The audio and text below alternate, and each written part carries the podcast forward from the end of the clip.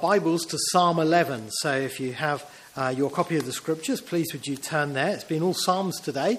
We were in Psalm 18 this morning. Our children's message this evening was uh, from the Psalms, but now we're turning to Psalm 11.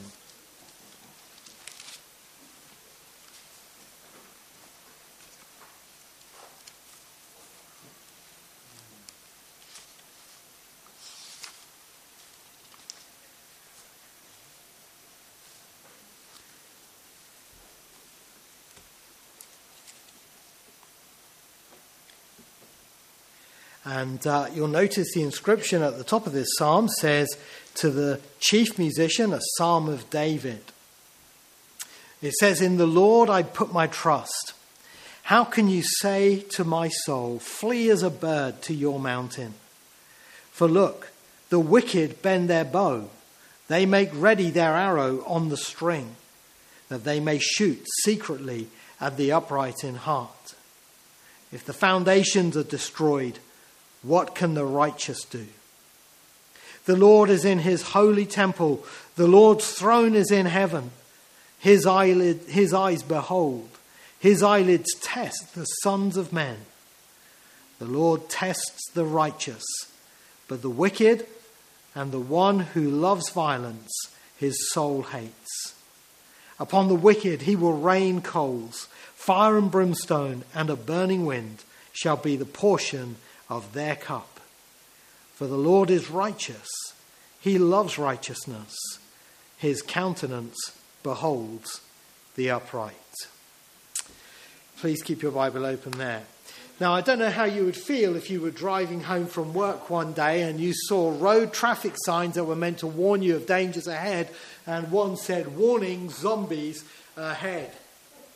Well, that's what happened in the, in the state of Austin, Texas, uh, in America back in the 1990s. Some computer hacker got inside the, uh, the, the, what would be the equivalent of the council uh, computers, and he started sending out random messages over the road highway signs that were supposed to warn people of things on the road.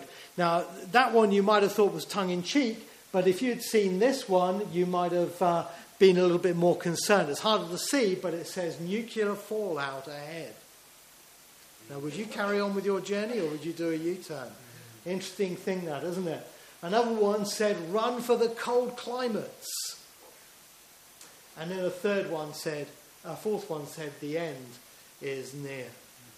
Now, they never actually caught the person who did that, but they said if they ever did, then he would be indicted. And uh, he's uh, uh, caused a lot of people a lot of concern because when people saw those signs, some people didn't know whether to take them seriously or not. What did that mean? But you know what? When we see the signs in the world today, we have to say the world is full of frightening messages, isn't it? There was a, a, newspaper cartoon some time ago that had a picture of the four horsemen of the apocalypse riding, and uh, three of them were riding side by side, and it said floods, war, and famine underneath, which is not quite what the, the, the four are in, in, the book of Revelation, but uh, the caption ended with a photo finish at the end. In other words, saying all these things are rushing on the world at this time today. And the world is full of scary news. I think it was the Bible teacher Tim LaHaye who told that when he was a young boy, he had a newspaper round and he took the newspaper to one gentleman who was in the yard, got off his bike and took it up to him. And the man opened it, rolled it back up, and said, If you haven't got anything better to bring me, don't come at all, and gave it back to him. The world is full of very negative news. Somebody has said the letters of the word news is, stands for nothing ever worth seeing. And uh, uh, perhaps that's how you feel when you turn on the television. But you know, the feeling that we have like that is not new. Uh, because David was experiencing something like that too. And somebody has said, in times like this, it's helpful to remember there's always been times like this.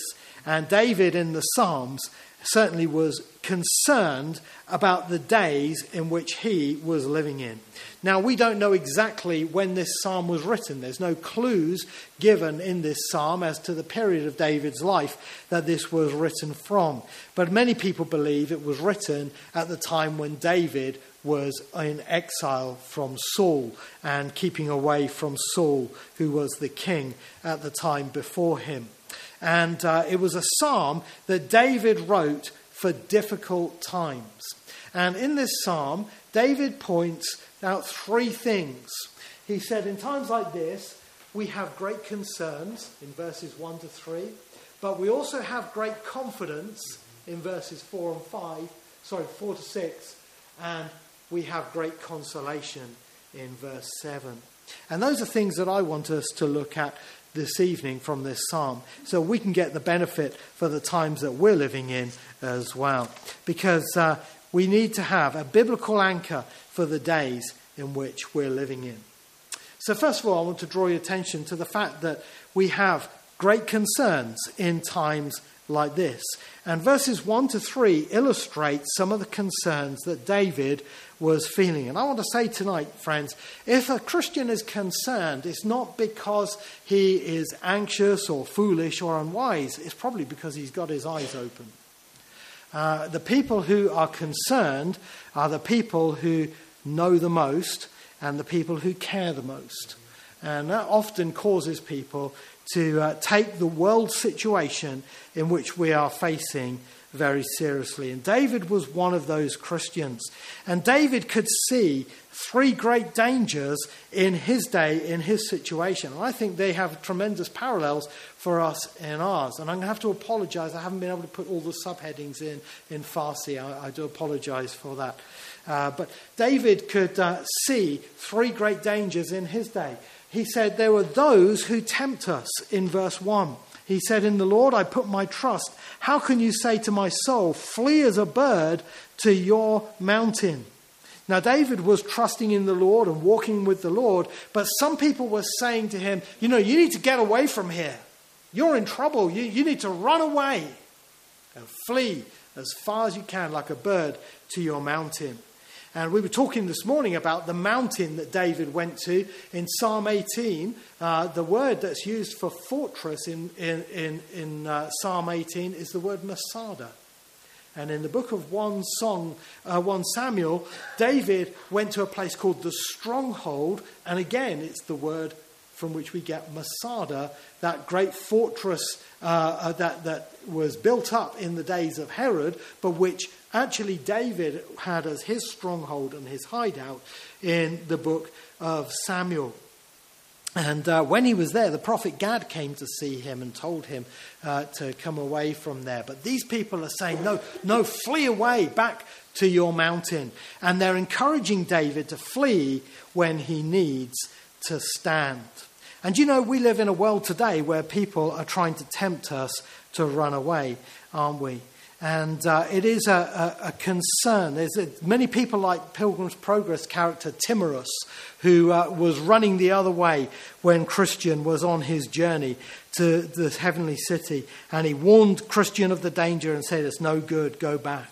And there, there are many people who try to tempt us to do a U turn in the Christian life and go back and say, You shouldn't go on.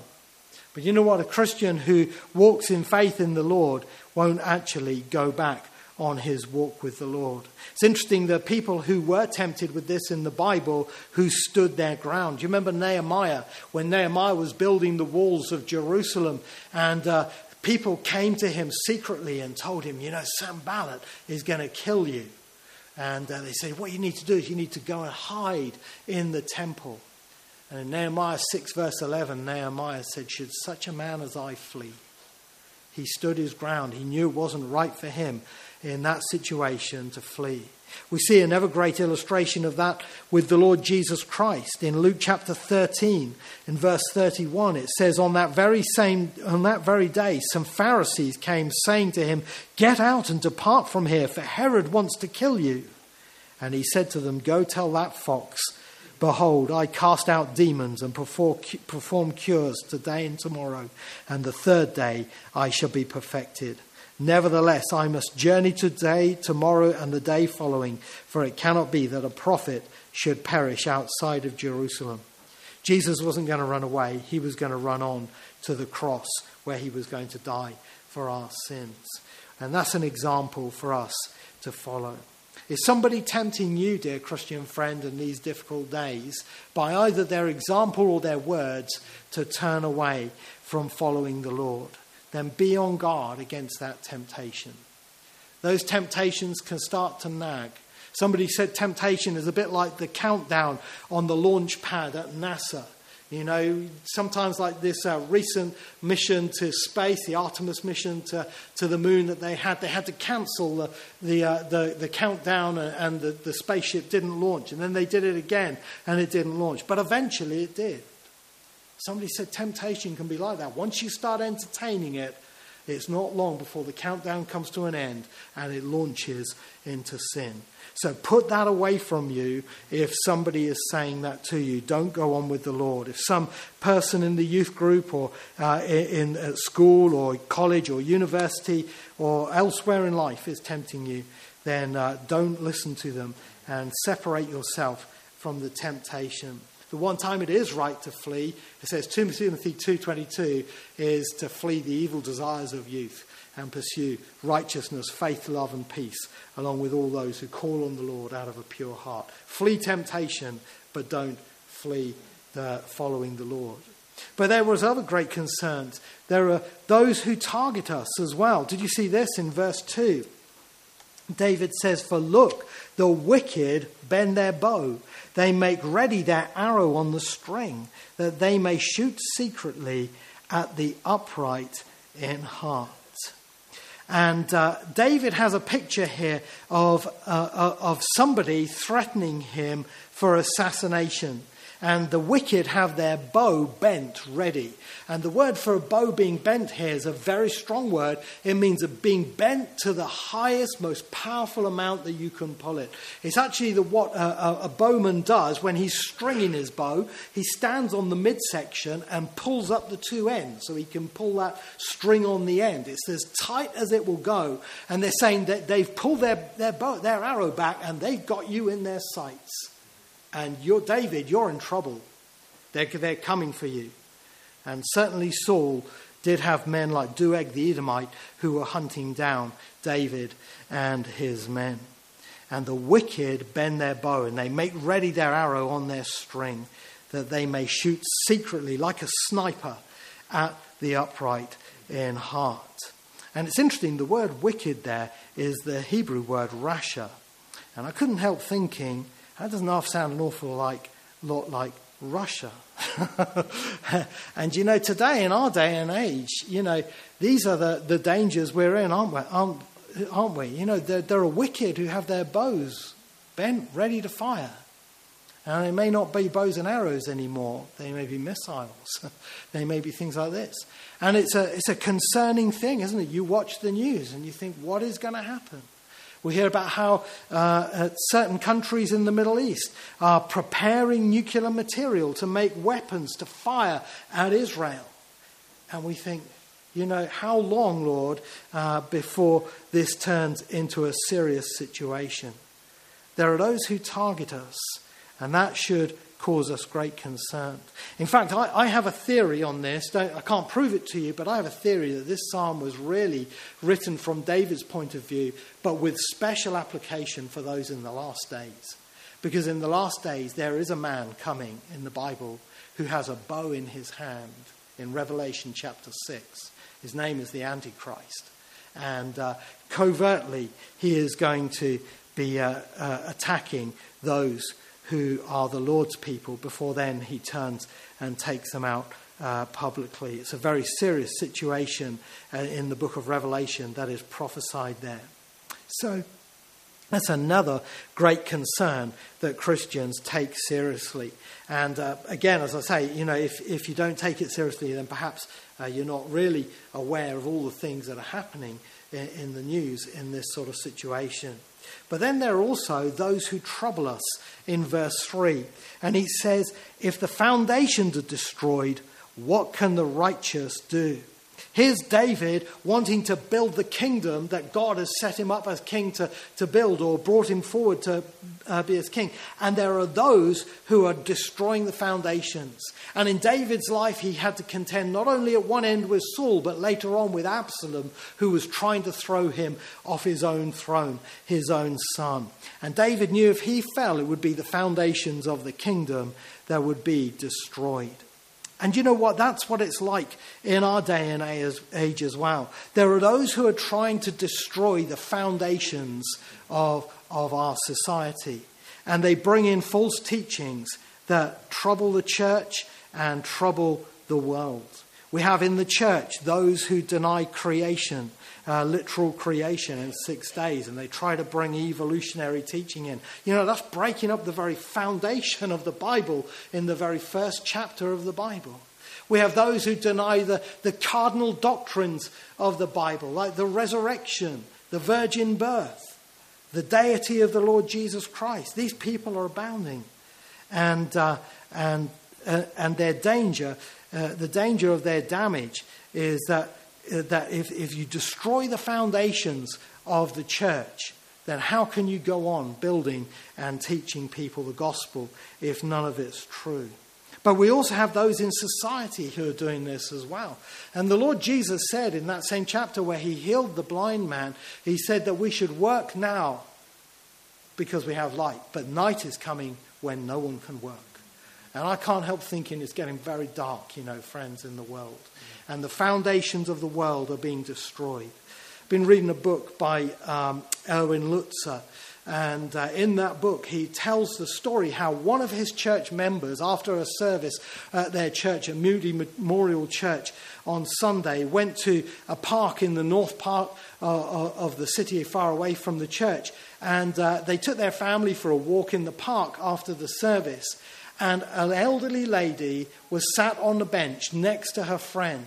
And when she saw this, this, this group go by, one turned to the other and said, Look, a family. Now, you think about that. Uh, that would have been a joke once upon a time. But today, a normal family is something that's shocking, isn't it? Because we're living in day and age today where people are trying to destroy the family by uh, false teachings that say the family is made up in all sorts of different ways other than the way God instituted in the book of Genesis, it one man and one woman uh, and them raising their, their children. And, uh, you know, it's foundations like this that are being destroyed. The foundations of family life, the foundations of, of, of our society in terms of our, our, our legal system are being destroyed. I, I, don't know if you're very conscious of this. I'm very conscious of this when I listen to the media. Uh, and I think to myself an awful lot, you know, you don't know the danger, the damage you're doing by reporting some of these things the way you are. And it seems that they can't wait today to get hold of any story to do with anything to do with a policeman who has done something wrong. Now, we've had some very disturbing stories of murderers and so on in the police force. And I'm not here to say every policeman is a saint, but I think whenever they're highlighting every story they can find about policemen on the news, and it's like when you know they sent a naughty text message or something, you know, you know this person's got to be thrown out. What they're doing is undermining the police. If you lose faith in the police, what do you have then? You have anarchy in a society. And it's like there, there are forces at work. Do you remember even the Queen said that once, didn't she, about the, the secret powers? And she said that uh, to that, that man, was it Mr. Burrell? Um, he, he said that the Queen had warned him of the powers that were at work to try and destroy the monarchy in our land. And uh, uh, there's, there are forces at work to try and destroy the foundations. And like David says, if the foundations are destroyed, what can the righteous do? I mean, remember Patrick Sudeo telling this story of uh, a man in Australia who came back to his house once from uh, an overseas visit. And he opened the front door of his house, and his whole house just collapsed in a heap, just went down the ground. It was a shocking event that happened. Do you know what ha- that happened? Termites had eaten underneath his house. And the moment he moved the door, there was movement, and that caused the whole thing to fall down. The foundations have been destroyed. What, what could he do with that house then? It was, it was ruined and lost. And he applied that to what's happening in the world today. And you know, these are great concerns to us, aren't they? When the foundations are destroyed, what can the righteous do? And uh, we live in a day and age where there are great concerns. And Christians who take this seriously, they're not whiners, they're watchers, they're concerned people. They're people like Nehemiah who get these situations and go to God in prayer about the burnt down walls of Jerusalem, say, Oh God, oh God, forgive us for what has happened in our world, what we have done wrong. But we're not people who are lost because whilst we're people with great concerns, we are also people who have great confidence. And that's what verses 4 to 6 actually brings out. And, uh, you know, we have great confidence in our God. Matthew Henry said an interesting thing. He said, when a wind blows against a tree, it causes its trees to, the trees to push their roots down deeper. And if that's true, that's what trees do, then that's a picture of what David is doing here. He's saying things are shaking in our world. We have great and serious things happening, but we have greater reason to put our roots down into God. And he lists a number of things here, and they are amazing things uh, about the Lord here. And it just reminds us of the fact that nothing is impossible with God, even in a terrible situation and society like the world we're living in. You, let me just show you a picture, okay? This lady, her name is Betty Lou Oliver, and she lived in the 1940s. I think it was in 1944. And on the same day, get this, I mean, talk about one bad day. I'd put that day on my calendar and never get out of bed again. But on the same day, she survived a plane crash and then she was in an elevator, or lift as we call it. We're just raised differently. but uh, she was in an elevator that fell 1,000 feet on the same day. And she survived both.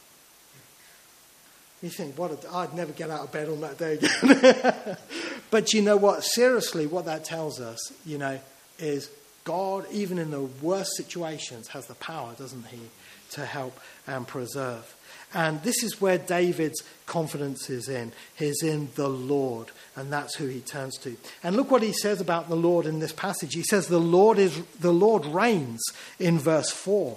He said the Lord is in his holy temple, the Lord's throne is in heaven.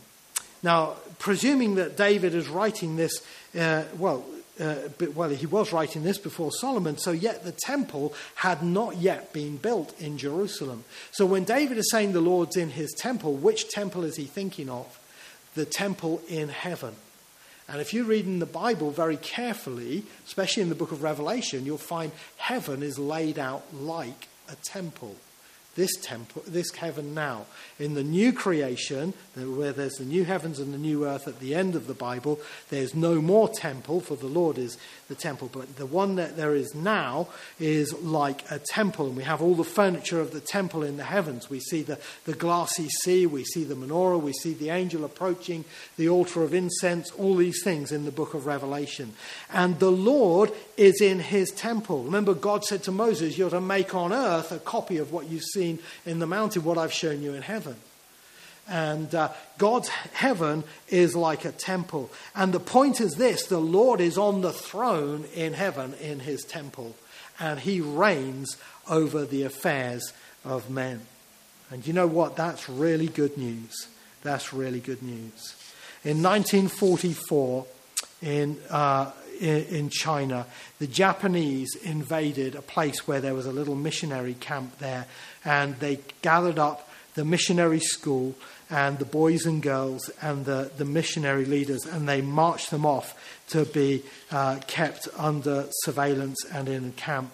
And as they went, one of the children started to sing a song that became the anthem for the next three years for those children. It said this God is still on the throne, and he will remember his own. Though trials may press us and burdens distress us, he will never leave us alone. And as they were marching along, that's what they sang. And that's what the psalmist is saying too. We have great confidence despite our great concerns because the Lord is still on the throne. Dear friend, never forget that. You know, even the book of Revelation, before it reveals the terrible things that are going to happen in the tribulation and the judgments that are coming, the Antichrist that's coming, and all these things, before we ever have that revealed, do you know what we have a vision of? In chapter 5, we have a vision of the throne room of heaven and the Lord on the throne. God is wanting us to remember that even in the worst of days, then He is still in charge and He still reigns over all. David had that as his confidence. Not only that, he realized, the Lord realizes, as in verse 4 goes on, he said, His eyes behold, his eyelids test the sons of men. Now, what does this mean? The Lord's eyelids, eyes behold, his eyelids test the sons of men. Well, what it means is that God sees. God sees what man is doing, and his eyes behold man, and he can see what man is getting up to. He can see man, and he can see through man.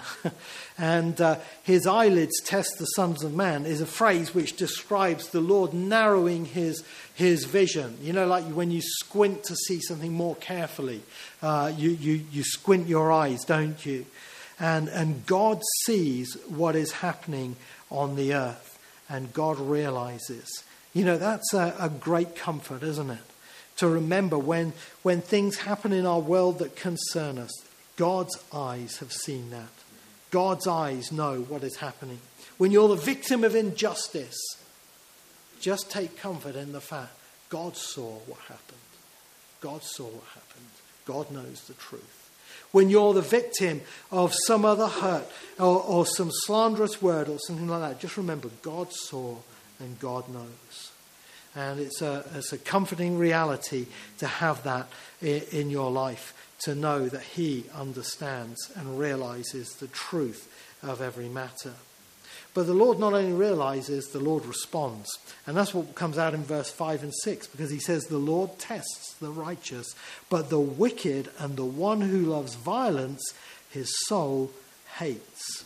Now, here we see that the Lord responds according to how he sees a person standing with him. And if a person is righteous by trusting in Christ and walking with the Lord, the Lord will allow tests to come in that person's life. He will allow trials to come in that person's life. And uh, like Job, he said, you know, when he's tried me, I shall come forth as gold in Job 23:10. The Lord allows tests and difficulties because he's bringing out the best in our faith under difficult circumstances. But the wicked, when he sees their wickedness, and those who love violence, his soul hates that. And that's a, that's a deep thing. When you talk about someone's soul, you're talking about the deepest part of their being, aren't you? When you say, I, I, I hate that with all of my soul, you're going right down to the inside part of you. And this is what it's, it's saying about God hating the wickedness in the world. And God will judge that wickedness according to his anger.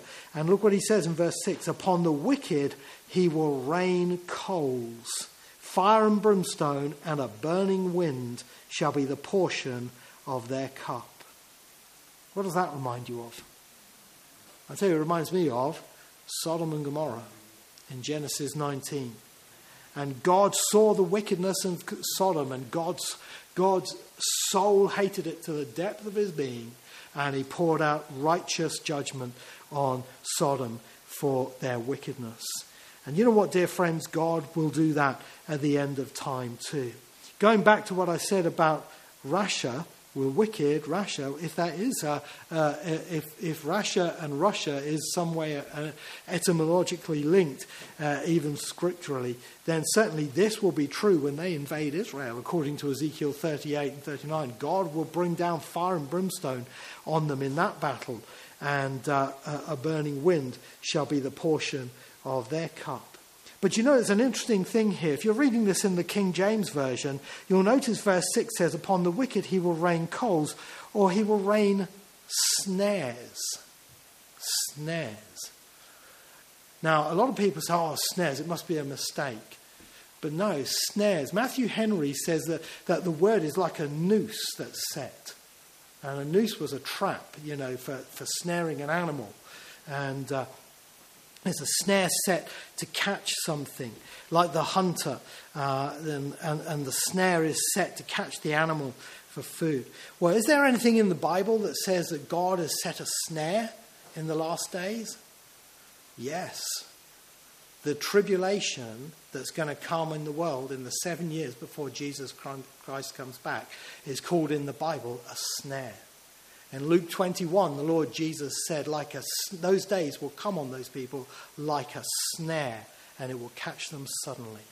And in, in, in 1 Thessalonians chapter 5, it says, while they're saying peace and safety, destruction will come on them suddenly.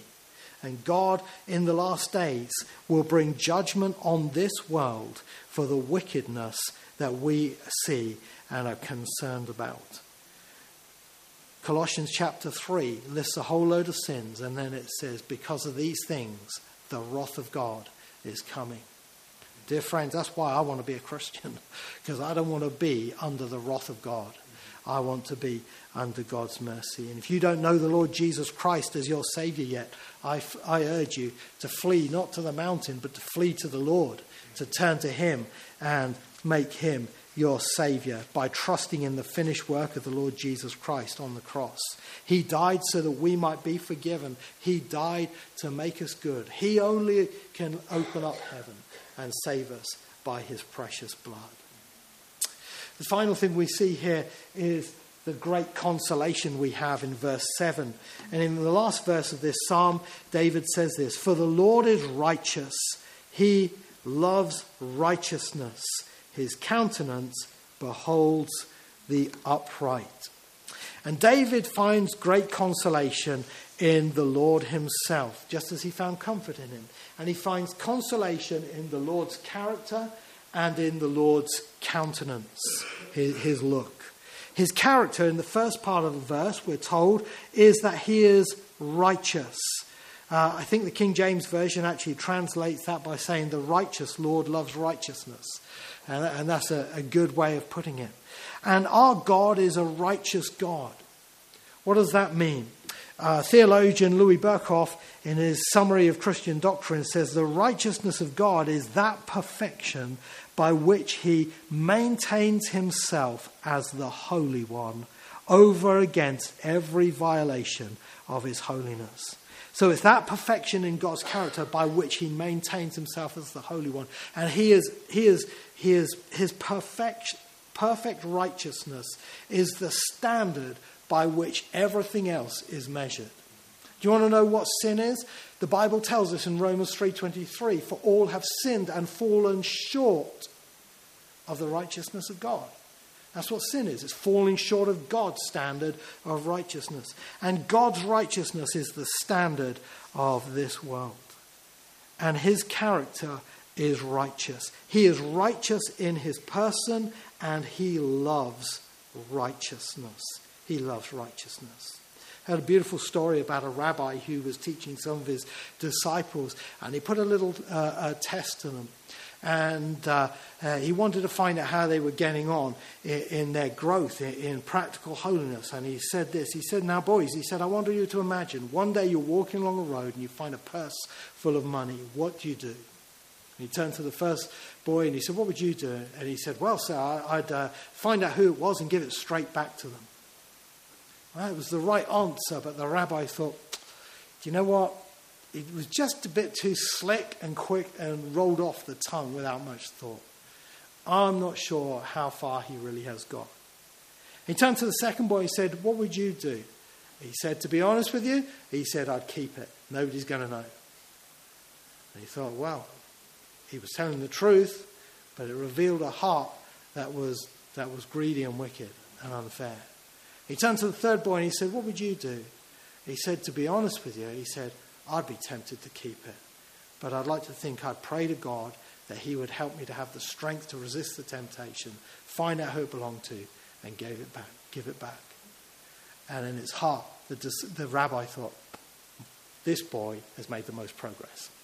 And he loved that boy because he was seeking righteousness. You know what? That's what it means. The Lord loves righteousness, and he loves righteousness in us. It's just one problem with that. I'm not righteous. You know, C.S. Lewis once said this. He said, The most terrifying statement in all the Bible is that God is good. He said, Well, why is that terrifying? He said, Because I'm not. I'm not. And when I stand next to God, every blemish will stand out. You know, I remember my mum saying once about how there's time when she hung out her, her, her sheet, her white sheet. She'd just done some washing and she hung her sheet out on the line and it was a, a, a snowy day. And she thought this beautiful white sheet was nice and clean. When she saw it against the, the pure white snow falling, she quickly brought it in because it looked more grey than white against the snow. And you know what? That's like our righteousness when we stand against God, it's not good enough. That's why we need the Lord to give us his righteousness. And that was the great discovery of Martin Luther in the Reformation. He discovered that the righteousness which judges us is actually the righteousness I need to flee to for mercy and ask God to clothe me with. And that's what justification is. Is when God declares the guilty righteous who put their trust in him and his righteousness is put on them to clothe them. 2 Corinthians 5:21 says that God made him who knew no sin to be sin for us so that in him we might become the righteousness of God. Isn't that an amazing thing that we can wear the righteousness of God and go into heaven? And I find it a comfort to think of those words of that hymn of August Toplady, and I repeat them regularly because I want you to learn them and know them as well for your comfort if you're a Christian. If you're clothed in the righteousness of God, God doesn't see your sin. I hear the accuser roar of ills that I have done. I know them well, and thousand more. Jehovah findeth none. That's what it means to be made righteous by God. That's the gospel.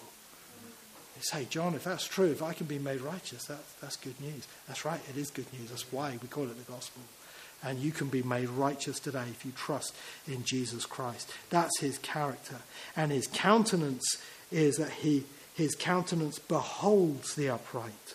He looks on them. Do you remember we were talking about the, the high priestly blessing when the, the priest lifted his hands up on, on Israel at the end of the service at the synagogue or at the temple, and he would say, The Lord bless you and keep you. The Lord make his face shine upon you. The Lord lift up his countenance upon you and give you peace. What does that mean? The Lord will look on us with favor and grace. What, what, a, what a consolation that is in this wicked world that we're living in. So, dear friends, when we think about the times like we're in, they are terrible times. We have great concerns. We're not rubbishing what's going on in the news. We are deeply concerned. And if you want a bad night's sleep, read the British Church newspaper before you go to bed. You'll see what's going on in the world, and it will take your, it'll just disturb you so much what's going on in the world and in the church. We have great concerns, but we have great confidence. We have a God who is on the throne, who reigns, who realizes and will respond. And we have consolation in his righteous character and countenance. And what can I say to you as I bring this message to a close for days like this? I'd like you just to go back to the very opening line again and read that with me. In the Lord I put my trust. You know, in the Hebrew, that literally means in the Lord I take refuge. I flee to Him. And if you've yet to do that, I plead with you to do that tonight. Flee to the Lord. Put your trust in Him, in His saving work through Jesus Christ, and you will be blessed to face these difficult days that we're in.